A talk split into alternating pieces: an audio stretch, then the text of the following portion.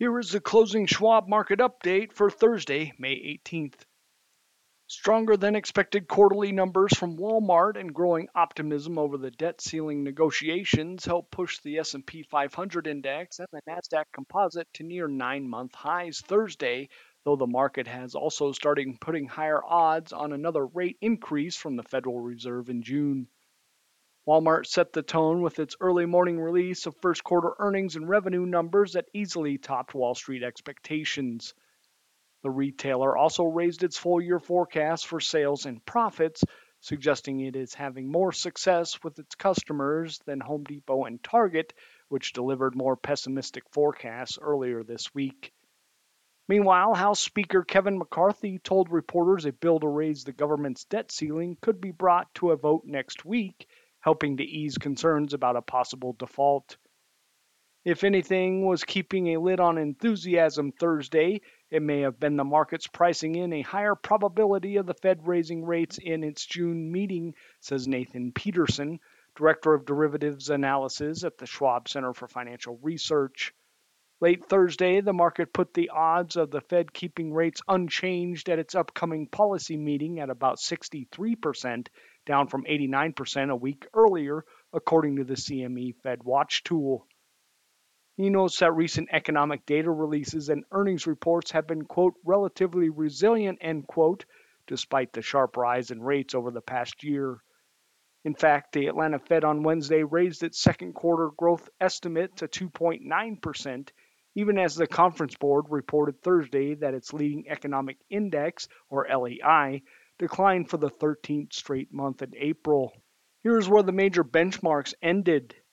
The S&P 500 index was up 39.28 points or 0.9% at 4198.05. The Dow Jones Industrial Average was up 115.14 points or 0.3% at 33,535.91. The Nasdaq Composite was up 188.27 points or 1.5% at 12,688.84. The 10-year Treasury yield was up about 7 basis points at 3.65%. CBOE's volatility index was down 0.78 at 16.09. The tech sector continued to be one of the market's strongest performers, with the Philadelphia Semiconductor Index jumping nearly 3% and the Nasdaq 100 closing at a 13-month high. Real estate led decliners among the S&P 500 sectors. Also today, the US dollar index surged near a 2-month high, amid growing confidence the Fed won't be lowering rates anytime soon. The following companies reported results over the past day or had large news driven stock price moves. Walmart reported first quarter adjusted earnings of $1.47 per share, about 15 cents above expectations on revenue of $152.3 billion, also above expectations. Its same store sales rose 7.4%. Walmart shares rose 1.3% and are up about 6.5% so far this year. Alibaba reported mixed quarterly results, including weaker than expected revenue, and said it plans to spin off its cloud division. Shares of the Chinese e commerce company fell more than 5%. Bath and Body Works reported stronger than expected quarterly earnings of 33 cents per share and raised its full year guidance. Its shares rallied more than 10%. FedEx's shares were up following reports Deutsche Bank had raised its price target for the shipper stock Wednesday and reiterated a buy rating. FedEx's shares rose about 2%.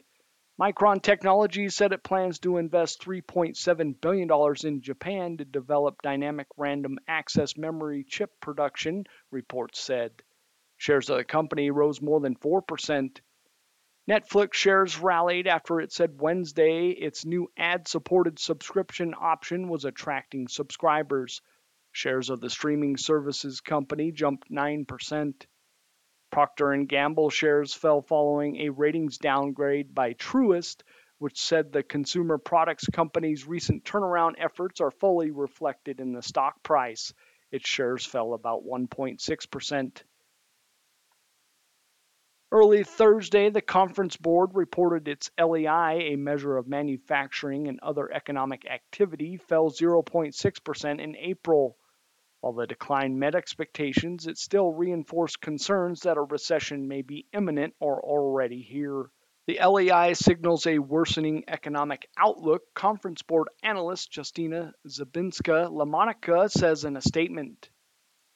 Quote, weakness among underlying components were widespread, end quote, though less so than in March. The LEI, quote, continues to warn of an economic downturn this year, end quote, she says, adding that the Conference Board forecasts an economic contraction starting in the current quarter that leads to a mild recession by mid 2023. It is extremely rare for the LEI to fall for so many months in a row. In fact, it happened only before the recessions in 1973 and 2007, says the Schwab Center for Financial Research. The LEI continues to flash a firm recessionary warning, underscoring the notion that economic growth will be the focus and main risk for the markets this year, the Schwab Center for Financial Research analysts say in a report, though they caution against using history as a pure guide for today's incredibly unique economic cycle.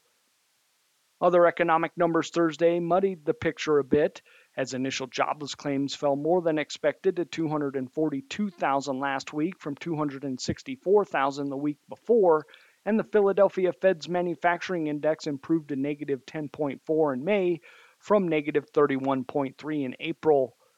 Those numbers appeared to prompt investors to temper expectations that the Fed is nearing a pause in its historically aggressive policy tightening cycle.